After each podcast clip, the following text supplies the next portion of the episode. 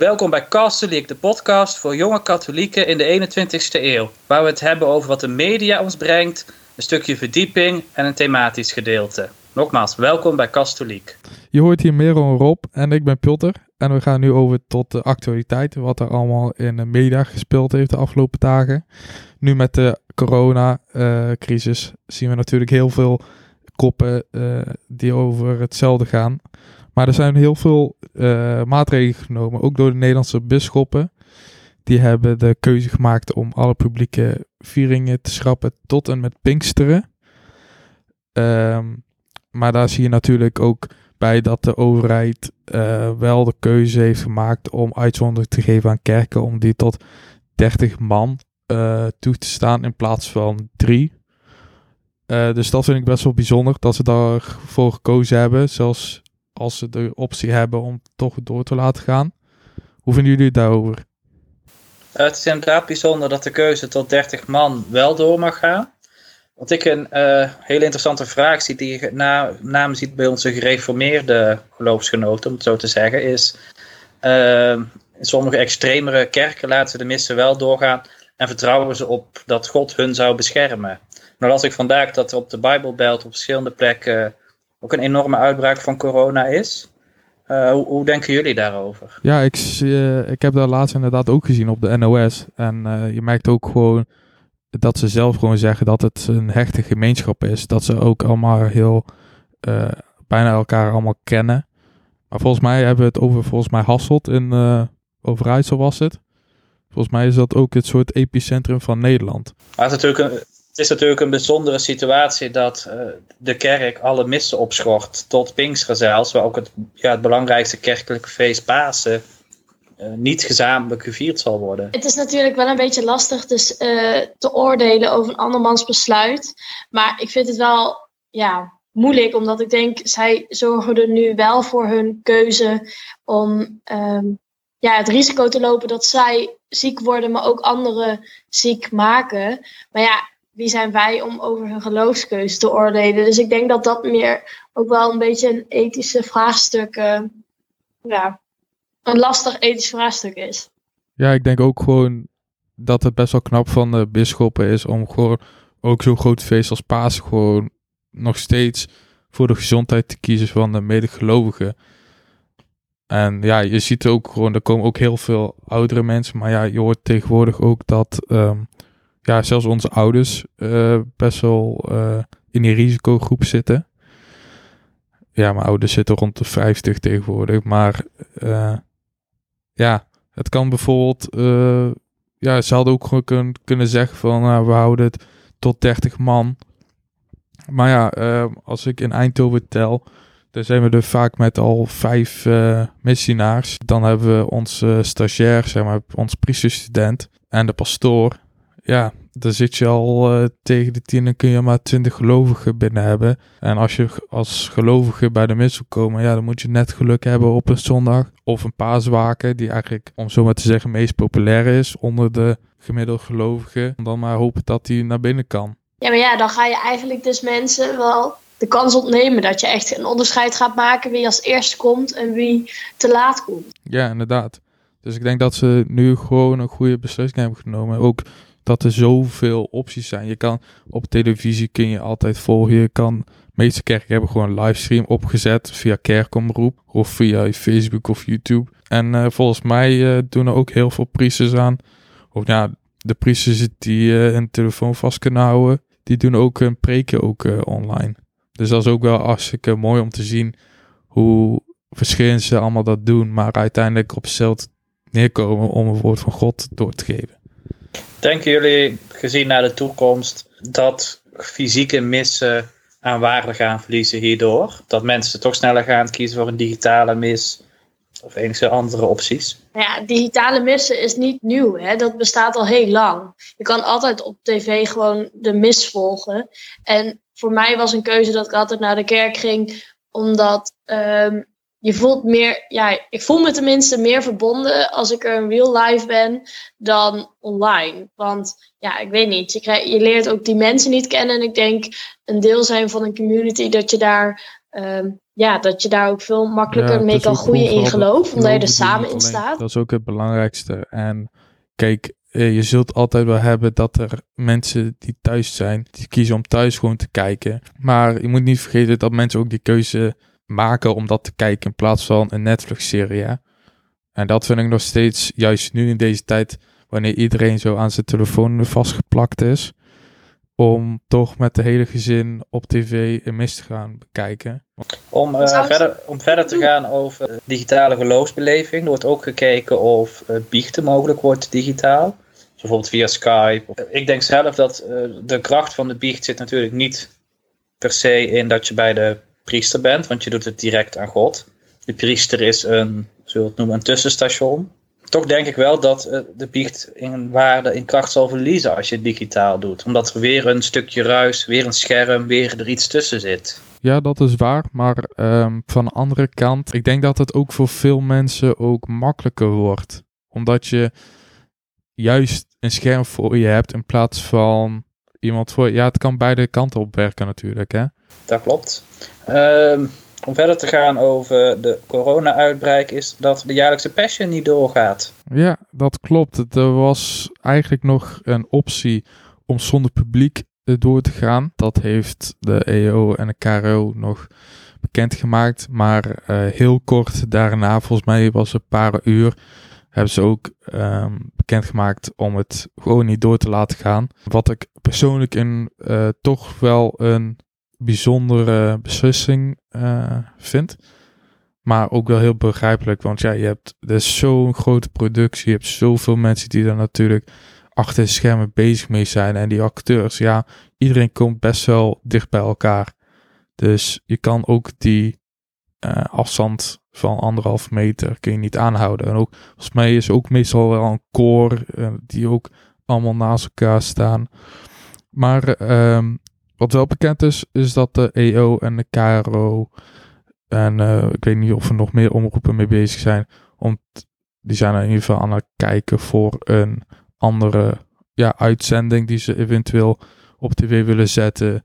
nam- in plaats van de Passion. Dus ik ben benieuwd. Het is on, nog steeds eh, onbekend wat het wordt. Wat vinden jullie van de Passion op zichzelf? Ik denk dat het wel een goed idee is, omdat je dan ook wel eh ongelovigen toch nog stiekem een beetje het verhaal kan vertellen. Ehm, en natuurlijk ook gewoon gelovigen, omdat, eh, ja, ik weet niet, vaak ga je vaak samen kijken. En ik weet dat wij het vaak met onze jongeren samen kijken. En dat dat toch wel weer een goede ontmoetingsmogelijkheid is. Een, eh, ja, een beetje luchtige manier. Terwijl je wel toch veel dingen leert. Ja, ik denk zelf dat het een beetje aan kracht verliest nu het ieder jaar is. En je toch ziet dat het ieder jaar net wat minder wordt. Ik denk dat ze misschien naar één keer in de vijf jaar moeten gaan. Zodat het toch meer een, een unieke beleving blijft. Dat denk ik ten eerste. En ik denk dat je. Het, het is jammer dat je veel acteurs hoort zeggen van ja, ik heb eigenlijk niks met de kerk. Maar ja, ik vind het wel een leuk verhaal. Ik vind het wel een leuke rol. Maar je hoort dat ook heel veel mensen zeggen over eh, eh, met kerst. Hè, dat ze wel het verhaal aantrekkelijk vinden. Maar het geloof eromheen helemaal niks. Ja, van die eh, gelovigen die je één keer per jaar in de kerk ziet. Zo'n beetje. Maar ik vind de Passion ook wel heel goed passen bij de EO, om het zo maar te zeggen. Bij de evangelische kant. Maar ja, als je het hebt over Benaris zijn, zeg maar. Want laten we eerlijk zijn, Nederland is een missieland. Is dit natuurlijk wel een goed modern platform om dat gewoon door te geven in een normale setting, zeg maar. In plaats van mensen per se aan te spreken op straat. Want laten we eerlijk zijn, er komen echt heel veel mensen die kant op. En er zijn ook al ieder jaar steeds meer mensen die er naar kijken. Maar wat je bijvoorbeeld wel eventueel kan opmerken, is dat een soort glazen, eh, glazen huiseffect zal hebben. Dat dit ieder jaar groter wordt, totdat de mensen een beetje beu mee zijn en het weer weggaat. En dat er weer een andere optie moet komen of een andere eh, beslissing. Want wat gaan we nu doen? Want laten we, ja, het is ieder jaar is het wel zo'n beetje hetzelfde. Ja, ik vraag mij af, eh, en dat is heel gek als katholiek zeg maar, of het showgedeelte, het inhoudelijke gedeelte niet gaat overstijgen. Ja, inderdaad. Dat is inderdaad wat ik bedoelde, dat het heel goed bij de EO past. Want ja, dat is volgens mij ook wel evangelische kant. De evangelisten zijn ook vaak heel sterk van de muziek. En dat is ook heel veel een sterke kant. Kijk, wij als katholieken zijn best wel terughoudend wat dat betreft. Zeker, zeker als Nederlandse katholieken. Ja, laten we eerlijk zijn. Uh, de Nederlandse katholieke kerk is best wel calvinistisch wat dat betreft. Ja. Als je kijkt naar uh, Oost-Europa, naar Zuid-Europa. Zelfs in landen waar wat nu als arme landen beschouwd worden. De kerken uh, zien er prachtig uit. En wat als het om geloof gaat en als het om naastliefde gaat, waar we straks nog even een of andere over zullen hebben. Ja, dat, daar zijn ze heel rijk in. Dus kijk, en daar hebben wij ook gemerkt op de VED in Panama, waar wij alle bij vorig jaar zijn geweest. Ja, je merkt gewoon, uh, daar staat iedereen te klappen en te dansen in een kerk. Als je dat hier zou doen, zou de eerste beste man jou naar de psychiater sturen van de be, bewijs, bewijs spreken. Hè? Ik zeg niet dat dat uh, je toegewenst is hier in Nederland, dat zeker niet. Maar zulke geluiden zullen wel naar boven komen. En ik denk dat wij als katholieken daar misschien iets van kunnen leren. Ik weet niet wel hoe jullie ervan denken. Op de Tweede Piotr bedoelt met WJD de Wereldjongerendagen. Het, het, grootste, het grootste jongeren-evenement ter wereld. Het over, als ik het goed zeg, twee jaar in Portugal zal zijn. Goede promotie. Goede promotie. En vorig jaar in Panama was, waar wij ook alle drie zijn geweest. Een WJD eerder in Polen waren wij er ook alle drie. En de drie daarvoor was ik er ook. Met een ander verhaal, daar gaan we het vast nog over hebben in deze podcast. Uh, het laatste nieuwtje wat we hebben is dat de paus vandaag een Urbi et Orbi heeft uitgesproken. Een unieke gebeurtenis. Normaal gebeurt dat alleen bij het aantreden van een paus of tijdens Pasen of Kerst. Ik heb hem teruggezien, wat te maken heeft dat, met dat ik mijn tentamen over een hele andere religie aan het leren was. Maar dat is een, ander verhaal. Wat, vinden u ervan dat de paus nu net op dit moment, het moment dat de wereld in, grote crisis verkeert, deze stap zet om toch wel dit bijzondere uit te spreken? Uh, ja, ik vind het echt heel goed. Want uh, ja, ik weet niet. Het laat toch wel even zien dat hij er. Ja, ik weet niet. Dat hij er is. Het is net zoiets dat de koning een uitspraak doet. Of dat. Ja, ik weet niet. Ja, ik vind het heel lastig om te bewoorden. Voel, voel je je gesteund doordat de paus dit zegt? Ja, ik vind het wel heel mooi. Ja, ik vond het ook best wel heftig. Ja, positief heftig hoor. Maar het geeft je wel een soort aanmoediging en een soort schop onder de kont om door te gaan met toch alle ellende die de wereld al heeft, maar nu vooral met de coronacrisis. Om er ook gewoon als kerk serieus uh, bij stil te staan. En je hebt natuurlijk ook gehoord dat de paus ook had over dat alle artsen, alle verzorgers, al, iedereen die juist nu heel druk is. Maar hij zei ook over de chauffeurs die gewoon doorwerken, de leveranciers. Dus hij er zijn gewoon ook mensen die gewoon doorwerken. Ja, hoe moet je zeggen, niet cruciale beroepen. Omdat ze toch wel in een verdere stadium een rol bijdragen. Kijk, ik werk bij een verhuurbedrijf. En ja, wij hebben laatst wel heel veel hekken bijgeleverd in Jumbo voor een nieuw deurbeleid. Dus kijk, je bent zelf als bedrijf niet heel erg bezig met de coronamaatregelen of met de ondersteuning daarvan, maar wel met een ander bedrijf die daar wel weer mee bezig is. Die daar wel een cruciaal rol. Je zit in de keten ernaartoe, zeg maar. Ja, je zit echt in een leveranciers die ook wel heel vaak. Ja, die vaak wel. Ja, ik moet niet zeggen dat, een, dat wij als leverancier hetzelfde rol ondernemen als uh, een dokter. Dat, dat zeker niet. Zij staan daar uh, dikke overuren te maken en gewoon met zweten en ik denk wel zelfs met bloed en tranen ook gewoon door te werken. Maar ja, uh, je zit natuurlijk, dus zoveel mensen werken. En ook laatst moest ik naar Sittard rijden, een uh, plaatje in Limburg. Ja, ik bedoel, alle vrachtwagens rijden door. Alle busjes rijden ook gewoon door. Ja, dus op de snelweg zie je niet zo heel veel terug van de coronacrisis. Maar als ik hier naar buiten kijk in de binnenstad, ja, dan is het echt helemaal leeg. Dus ik vind het ook best wel knap dat mensen nog steeds, ja, nu eindelijk gewoon thuis blijven. Of de anderhalf meter afstand uh, houden van elkaar. Absoluut. Uh, ik denk ook dat het ziet dat de keuze die het kabinet heeft gemaakt ook de juiste zijn. Want als je de economie stillegt, leg je ook al die sectoren die direct of indirect bijdragen ook stil. Bijvoorbeeld, ik werk in een pretpark. Ik zit momenteel thuis, krijg gelukkig wel netjes doorbetaald. Dat ik stil ligt is, begrijpelijk. Maar bijvoorbeeld wat jij zegt, Piotr zegt, jouw werk. Maar neem ook de, mensen in de supermarkt. Dat moet blijven draaien om ook Nederland in leven te houden. Maar ik krijg nu bijvoorbeeld ook heel veel foto's toegestuurd van fotografen die geen financiële steun krijgen van de overheid, omdat uh, fotografie ja, geen cruciaal beroep daarin is en niet een getroffen beroep. En dat vind ik best wel knap, dat horeca wel zo hard wordt gesteund. Maar ja, daar blijft het dan bij, terwijl de fotografen ook juist een grote rol hebben daarin en ook ja, nu zonder werk zitten.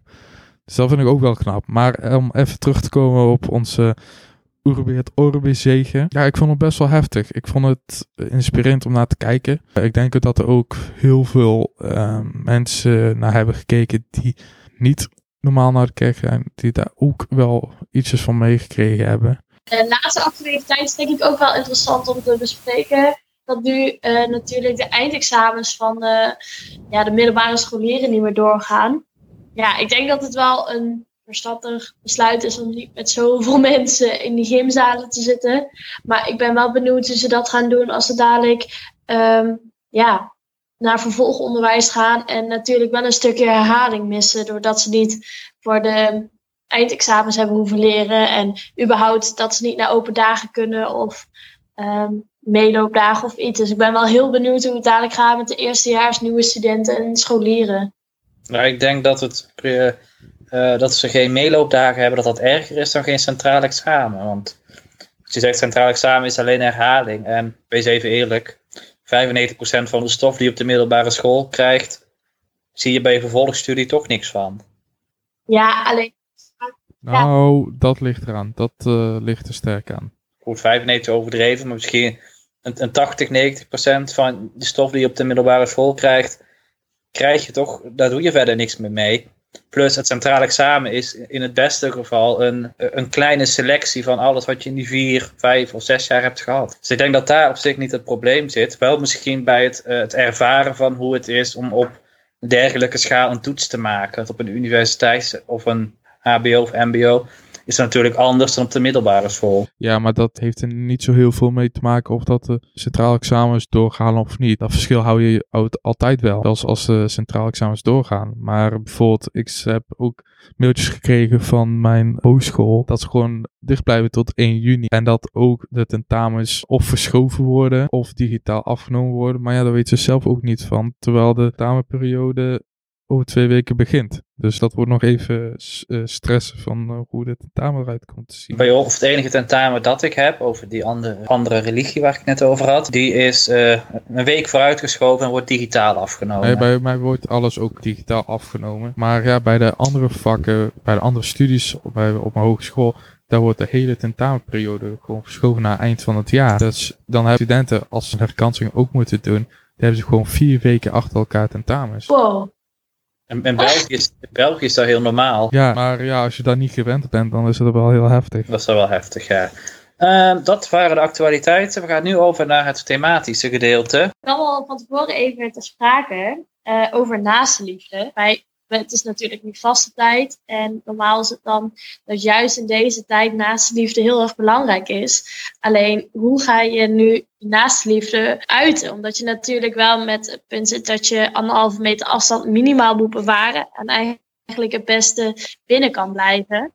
Dus ja, ik weet bij een voedselbank helpen of dat soort dingetjes is nu natuurlijk wel lastig en natuurlijk een groot risico ja, een groot risico wat je neemt dan. Dus mijn vraag was, wat kun jij nu betekenen voor je naaste in deze tijd? Nou, ik denk dat het, uh, wat je zegt, uh, dat je dan heel naastliefde heel letterlijk neemt van dat je naast iemand gaat staan. Ik denk dat naastliefde iets geestelijks, iets meer spiritueels is waar je de ander dus ook op afstand kan helpen. Bijvoorbeeld, een goede kennis van mij heeft hier in de gemeente een project lopen om eenzame mensen te helpen. Die zijn nou bezig met het inrichten van een soort callcenter waar die mensen naartoe kunnen bellen van als ze boodschappen willen of als ze simpelweg een uh, gesprek willen met iemand. Ik denk dat het ook een stukje van naastenliefde is, maar naastenliefde op afstand. Heel mooi project. Ja, dat is wel een vet project. Nou, ik merk wel dat bij mijn eigen werkgever waar ik werk, die hebben een paar hoofdwerkers bij de verzorgingshuizen neer, zo'n familieleden wel gewoon met zijn hoofdwerker omhoog kunnen gaan om toch nog een bakje koffie te doen.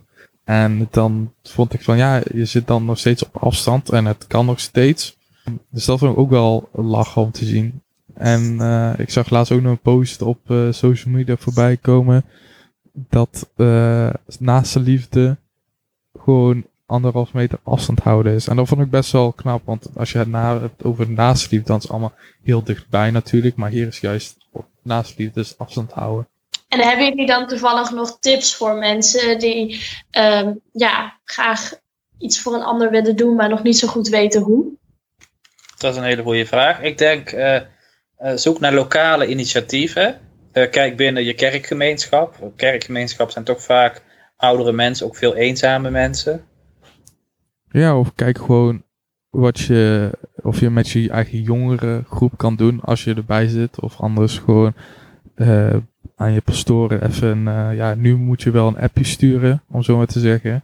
Om te kijken wat je daar kan doen. Maar mocht je jonge groepen niet zijn, of mocht je kerkgemeenschap te klein daarvoor zijn, ja, dan kun je ook gewoon altijd uh, buiten kerk zoeken. Hè. Ik dat, dat maakt eigenlijk vrij weinig uit.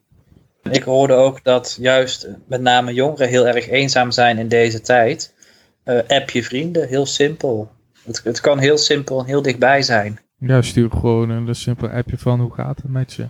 Hoe vaak krijg je, ja, als ik een appje stuur, krijg met hoe gaat het met je, dan komt, dan weet ik 9 van 10 keer, er komt zo meteen een heel verhaal uh, langs, wat helemaal niks met hoe gaat het met je te maken heeft. Ja, en sowieso heb je nu zoveel apps die iedereen gebruikt. Echt, als je trouwens even een leuke side note, uh, als je nu een spelletje wil gaan spelen online met elkaar, heel vaak zijn gewoon al die sites overbelast, omdat iedereen tegelijk nu alles met elkaar virtueel doet.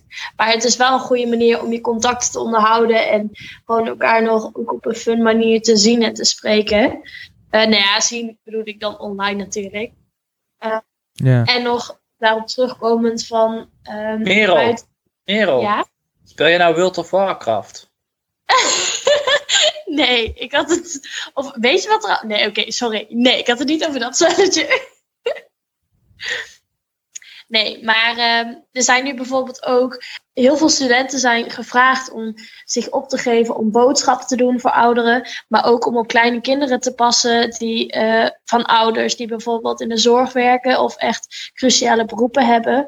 En um, ik weet toevallig ook dat sommige honden ja, vragen of dat ze honden willen uitlaten. En je hebt zoveel dingen waar je nu voor kan opgeven.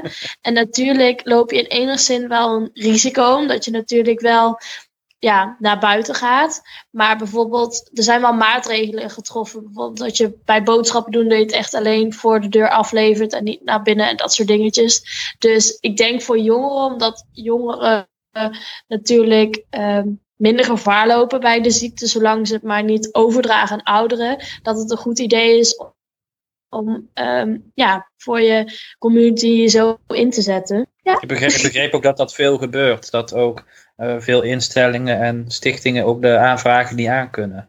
Mensen ja. die aanbieden voor hulp. Nee, klopt. Maar je merkt ook heel veel gepensioneerde artsen en verzorgers dat die ook gewoon terug naar hun werk gaan in deze tijd. Ja. En dat vind ik ook wel knap. Omdat dat je dan nog één kan doen en twee wilt doen. Want laten we eerlijk zijn, als je al tig jaar gewerkt hebt, uh, wie heeft er nog zin om dan nog naar het werk te gaan?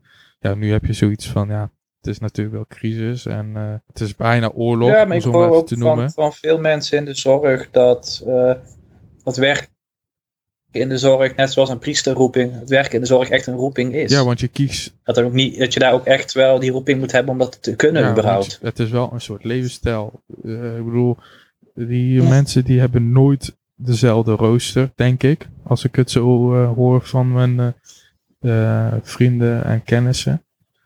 Um, het is altijd nachtdienst, dag, ochtend, middag, laat, noem maar op. En dan daarnaast heb je dan nog je eigen leven, om het zo maar te noemen. En een andere stelling was dan ook, is naastliefde eigenlijk iets christelijks? En zo ja, hoe vul je dat normaal in je leven in? Nou, dat is best wel een goede vraag, Merel. Uh, maar met al die initiatieven waar we dus daar straks over hadden, heel veel daarvan zijn ook niet christelijk of niet verbonden aan een kerk. Dus of naastliefde specifiek iets christelijks of katholieks is, denk ik van nee. Maar ik denk dat het een wel grote rol speelt in het geloof. En dat het heel veel geïnitieerd wordt door het geloof. Ja, ik denk dat onze paus heel erg laat zien dat dat de basis is waar je als kerk naar terug moet. Naar de naaste liefde, naar de liefde van God in het algemeen. Dus niet al de poespas en alles eromheen, maar puur naar dat simpele ding. Ik ben goed voor de ander. Maar zou je dan ook vooral de naaste liefde doen voor jou? Voor je zeg maar voor geloof? Dat je denkt van omdat ik dat voor God doe? Of voor wie doe je dan die naaste liefde? Ja, ik denk dat het inderdaad wel in die richting gaat. Ik denk als je iets doet, als je bijvoorbeeld de voedselbank helpt, om dan zo in de krant te komen, bij wijze van spreken. Uh, ik denk niet dat dat een goede manier is om elkaar te helpen. Dat is meer dat je voor jezelf juist bezig bent in plaats van voor de ander. Met naastenlieden wordt heel vaak vanuit gegaan dat je gewoon iets voor de ander doet. En dat je die stap naar de ander zet. Dus ik denk dat het ook gewoon voor jezelf is dat je weet dat je goed doet. En ook zo de werken van bemachtigheid te kan brengen. Ja, ik denk dat het, letterlijk de basis van het christelijke geloof is. Jezus heeft het grootste offer wat je kan brengen voor je naaste gedaan. Sterven om onze zonden te vergeven. En dat heeft hij niet voor zichzelf gedaan. Dat heeft hij niet voor, nou misschien wel voor God gedaan. Maar heeft hij vooral voor iedereen gedaan. Zelfs voor de mensen die hem aan het kruis spijkerden. Ja, inderdaad. Dus dat is al de basis van ons geloof zo'n beetje. Voor de ander te zijn en niet alleen voor jezelf. Voor jezelf zijn, dat is heel makkelijk. Dat klopt. En ik vind, ik vind het ook lastig dat je in veel eh, kerkelijke conservatieve kringen ook merkt dat dat groepen zijn die zich heel erg opsluiten en heel erg van het wij, zij. En dat ik denk van, uh, je kan het met dingen niet eens zijn. Je kunt verschillen zien. Maar voor mij is het juist de taak als christen om over die verschillen heen te kijken. Om die brug te willen bouwen. Niet om je mening te willen opleggen aan de ander. Van uh, wij vinden dat het zo moet, dus je moet het maar zo doen dat is geen naaste liefde. Maar doe je dat dan ook dat als je mensen ontmoet van bijvoorbeeld die islamitisch zijn, dat je daar die verbindenis mee zoekt? Dat je kijkt van wat. Nou, dat is een hele goede vraag. Ik zat, uh, ik heb op het VMBO gezeten, mijn eerste school, dat zou je nou niet zeggen. Maar uh, ik zat best bij veel Turkse mensen in de klas, wat veel gevoel had met Turkse mensen. En op een dag kwam een klasgenote van mij binnen met een hoofddoek. Want iedereen dacht van, huh, wat is dit nou? En zodoende raakte hij aan de praat raakten wij aan de praat dat zij, ik was actief als jongere binnen de katholieke kerk, zij dus uh, overtuigd moslima, dat je eigenlijk heel veel gemeen hebt en dat het, het ook al verschil je in veel dingen. Je hebt wel een basis dat je beide gelooft en dat je de beide ook daardoor goed kan begrijpen. Ik denk dat wij meer gemeen hebben met bijvoorbeeld moslims. Je hebt het natuurlijk altijd over de gematigde mensen dan met de atheïsten die het principe van geloof niet kennen of niet willen kennen. Maar vind je het dan ook makkelijker om die verbinding te vinden met islamitische mensen? Of vind je, ja, merk je toch dat je liever naar christenen neigt of juist atheïsten? Uh, ik denk dat je altijd makkelijker praat met mensen uit je eigen clubje. Maar ik denk dat dat met islamitische mensen of boeddhistische mensen of andere, andersoortige religieuze mensen wat makkelijker gaat dan met mensen die het geloof niet kennen of niet willen kennen. Of er zelfs tegen zijn. Maar om even terug te gaan uh, op jou Rob. Jij zei straks over de gemeenschappen die heel erg gesloten zijn. Maar ik denk ook wel, wel dat die gesloten gemeenschappen ook wel heel veel voor de anderen doen. Natuurlijk zal je dat op de eerste blik natuurlijk niet zien. Want ze zijn heel vaak gesloten in hun manier van leven. In de zin van, om even, uh, even, iets te noemen. Bijvoorbeeld hoe ze de mis vieren bijvoorbeeld. Van wij doen zo en niet anders. Maar ik merk ook wel vaak, want ik kom ook wel in die, wel eens in die gemeenschappen, want, om daar gewoon de mis te vieren. Maar dat ze ook wel gewoon heel veel doen voor de ander hoor. Um, dat ze ook wel heel veel initiatief trekken. Kijk, ze doen natuurlijk niet heel veel um, dat je zomaar even ziet. Maar ze doen wel, je hebt altijd wel de, uh, de verschillende acties, meestal rond de kerst. Maar dat er wel serieus gesteund wordt. Ook van alle mensen die er in die kerk komen. Dus daar ligt er, oh, maar dus ook dat, dat, geloof, dat geloof ik wel op zich. Met gesloten bedoel ik meer mensen die uh, qua denken gesloten zijn. Dus heel erg in die hokjes denken en uh, ik ben christelijk, daar hoort dit, dit, dit, dit bij. alles wat er niet bij hoort is fout. Wel denk ik, naastliefde is dat je uit dat hokje stapt en die verbinding zoekt met de ander ongeacht wie of wat dat ook is. Natuurlijk, je hebt, als we het over gesloten kloosterorders hebben, die, die doen heel veel veranderen op hun manier. Dat is natuurlijk een ander, andere manier van gesloten zijn. Ja, dat, nou, ik bedoel, zij, staan, zij staan vooral voor de ander in gebed. En ik denk Ja, dat het ook een precies. heel belangrijk manier is om voor de ander te zijn natuurlijk. Het is niet alleen maar doen, doen, doen, maar ook rustig gebed verbonden zijn. Maar dit komt wel een beetje weer terug op eh, eigenlijk de vraag van wat doen jullie aan naaste liefde normaal in je dagelijks leven? Hebben jullie dan ook wel eens dat jullie inderdaad uitnodigen of vertellen van oh ja, zou je voor mij willen bidden of dat jij het juist voor anderen doet of dat jullie juist vooral in je eigen parochie dat inderdaad doen? Nou, ik denk dat als iemand eh, mij vraagt om voor hem te bidden, dat er al iets serieus iets aan de hand is. Want ik denk dat de gemiddelde persoon niet over zomaar even vraagt, oh, zodat ander even voor hem bidt. Dus dan weet je dat er iets achter zit wat niet zozeer aan de hand is. Kijk, ik hoef niet per se altijd te weten waarover. Vaak heb ik zoiets van, wil je erover praten? Als de antwoord nee is, dan is dat prima. Als de antwoord ja is, ja, dan kun je een keertje rustig zitten of even erover hebben van waar was het probleem en misschien kun je elkaar helpen. Maar soms kun je ook niet iets meer doen dan alleen maar bidden. Kijk, ik heb, eh, ik heb een kennis, eh, ja, ik denk ondertussen wel een goede vriendin van mij, en die leidt aan depressie. En kijk, ik kan wel zeggen van ja, weet je, ik denk positief en dat soort dingen, maar dat heeft, dat heeft zij waarschijnlijk al duizend keer gehoord. En ik ben ook geen psycholoog of psychiater wat dat betreft. Ik weet niet hoe je er mee omgaan. Dus ja, ik kan ook maar blijven zeggen van, hey, als ik iets gewoon concreet moet doen voor jou, al is het maar boodschappen doen, ja, dat is toevallig nu in deze coronatijd, dan is dat ook geen probleem, hè. Ik bedoel, als je zelfs de afwas een keer moet doen, omdat je gewoon helemaal beu bent van alles, en gewoon even alleen maar wilt liggen, ja, dat vind ik ook prima. Ik bedoel, soms, soms zijn er gewoon die simpele dingen die gewoon heel groot uitkomen. Ja, het hoeft inderdaad ook niet altijd in grote gebaren zijn. Ik merk, wij zijn een, bij ons in de parochie een beginnende jongerengroep. Vroeger hadden we een hele grote groep, dat is ingestort. Dus we hebben veel jonge leden, tieners op de middelbare school, die dan toch iedere keer blijven komen. En dan waar dan toch iedere keer dat verhaal uitkomt van eh, we worden gepest, we worden, hebben het moeilijk op school en toch zich in die setting veilig voelen om hun verhaal te doen. Het is heel hard trekken aan on- onze groep, want de ene keer zitten we met z'n vijven en de andere keer hebben we twee jongeren, bij wijze van spreken. Maar om dat toch te blijven doen, om, om, om die tieners, om de jongeren, toch, toch, dat, toch die plaats te bieden waar ze hun verhaal kunnen doen, is denk ik heel, heel belangrijk. Ik heb het zelf dat ik al echt het in de kleinste dingen doe. Dus in het begin, ja, ik ben- niet zo goed in delen in de zin van, vooral met eten. maar dat ik nu bijvoorbeeld zoiets kleins is dat je altijd het grote deel aan de ander geeft. Of als je iets doet en de ander wil iets heel graag, dat je dat dan maar denkt, oké, maar niet uit. Als diegene daar heel blij van wordt, dan doen we dat.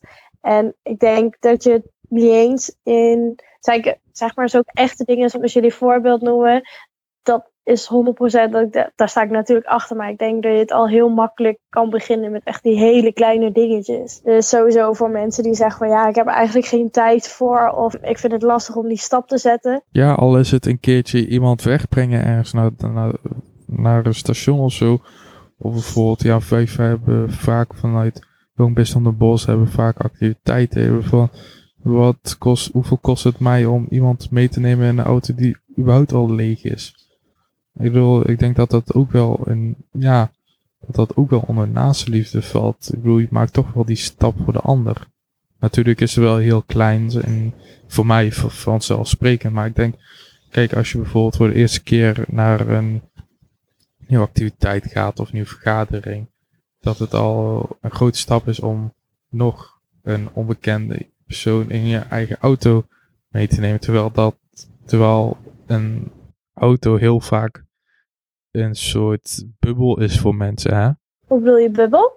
Ja, je laat mensen natuurlijk wel toe in je, in je comfortzone. Ik denk dat Purter dat bedoelt. Oh ja. Ik bedoel, als je bijvoorbeeld op straat rijdt en eh, je maakt een foutje bijvoorbeeld en iemand steekt middelvinger op. Ja, dat, dat, dat is veel makkelijker om in een auto te doen bijvoorbeeld dan op straat Ja. of zo, weet je wel. En ik denk dat dat ook, ja nu hebben we over iets negatiefs. Maar ja, iedereen is bezig met zijn eigen eh, weg. Iedereen is bezig met zijn eigen muziek of ja, in eh, hopelijk een podcast van ons. Maar ja, ehm, je moet, eh, het is meer van een stap maken voor de ander en niet voor jezelf. Ja, En en ik wat denk je dat hebt. het verder is dat het een soort van levensstijl is van je, we leven heel erg in een ik-maatschappij waar het eigen gelijk, het eigen belang altijd voorop staat. En om dat juist terug te trekken en te denken van ja, weeg mijn belang af tegen dat van de grotere groep. Ja, en wat Piotr zei, van als je inderdaad bij dit voorbeeld iemand mee laat uh, rijden in je auto, van het zorgt ook wel weer voor door naastliefde of dat je aan anderen denkt, dat je anderen de kans geeft om jou beter te leren kennen en dat jij hun beter kan leren kennen. En ik denk dat juist dat heel veel verbindenissen aangeeft en dat je er ook wel heel veel diepgang in vriendschappen mee kan krijgen. Dat denk ik ook. Nou, ik vond het wel echt heel leuk om te horen wat um, ja, jullie visie daarop is. En ik hoop dan ook dat andere mensen het nu makkelijker vinden om een stap te zetten. Ook al is het iets kleins deze week, maar in ieder geval iets zodat je denkt van, oh ja, dit neem ik er mee uit. En ja, dat jullie ook zo, uh, net zoals wij dat mogen ervaren. We gaan het hebben over de man die verantwoordelijk is voor de bouw van een van 's werelds bekendste moskeeën. Zo, moskee, daar ben ik nog niet geweest. Dat is, dat, is, dat is niet waar, ik ben er wel geweest, grapje. Maar uh, Rob uh, vroeg ons net over een leuke reactie, dus bij deze Rob. Hebt ook niks aan. Maar ja. We gaan gewoon door. Uh, over keizer Justianus I, de, de bouwmeester van de Hagia Sophia, wat vroeger natuurlijk een kerk was. En keizer Justinus is een heilige ook. Hij leefde van 1527 tot 1565. het bijzondere is dat een hele grote pandemie naar hem vernoemd is. Het gaat om de pest van Justianus, die in de jaren 541, 43 eh, door het Oost-Romeinse Rijk woedde. De pest komt waarschijnlijk uit Ethiopië, Egypte of misschien zelfs uit India. Daar zijn de meningen over verdeeld. Hoe kan er meningen over verdeeld zijn waar het vandaan komt? Ik bedoel, India en uh, Afrika zijn een beetje uit de richt. Ja, ze weten het niet, omdat natuurlijk uh, Ethiopië ligt aan de Indische Oceaan. En er is altijd veel handelscontact geweest tussen Egypte, Ethiopië en India. Dus het is ah. deels uit de richting, deels is het ook heel logisch. En Justianus, uh, op het moment dat de pers kwam, was hij zijn rijk flink aan het uitbreiden. Zelfs dat hij bijna het gehele Romeinse Rijk had terugveroverd. En hij spendeerde ook veel geld aan, uh, aan gebouwen, zoals de Hagia Sophia. Dus op het moment dat de pers kwam, kwam niet zo goed voor hem uit, want de kast was bijna leeg. Verder is Justianus ook bekend geworden als een zeer christelijk man. Uh, hij sloot bijvoorbeeld de academie van Athene, kende academie geloof, begonnen door Plato. Omdat uh, de filosofie, de Griekse filosofie, niet zou aansluiten bij de christelijke traditie. Wat ik bij moet zeggen dat dit verhaal wel twijfelachtig is. Er is veel twijfel over uh, onder historici. Zijn er vragen? Zo. Nou, ik vind er wel weer zo'n uh, leuke geschiedenisles. ja, ja, het was wel uh, bij de les. Krijgen, krijgen we de volgende podcast ook weer zo'n lekkere geschiedenis? Uh, Als jij het zo enthousiast zegt, luistert niemand meer, Piotr. Nou Jo, ik vind het hartstikke interessant. Nou, dankjewel voor het luisteren. Ik hoop dat jullie het een beetje leuk en toch wel leerzaam vonden. En dat jullie ja, de dingen toch uit opnemen. En inderdaad bijvoorbeeld ook extra een beetje denkt aan je naaste deze week. Nou, mocht als je het een beetje leuk vindt en interessant, kun je het een beetje volgen op social media. En uh, zoals alle YouTubers altijd zeggen, like ons en schrijf. Nee, dat is grapje. Maar uh, ja, tot de volgende keer. Doei doei. Tot de volgende keer. Doei doei.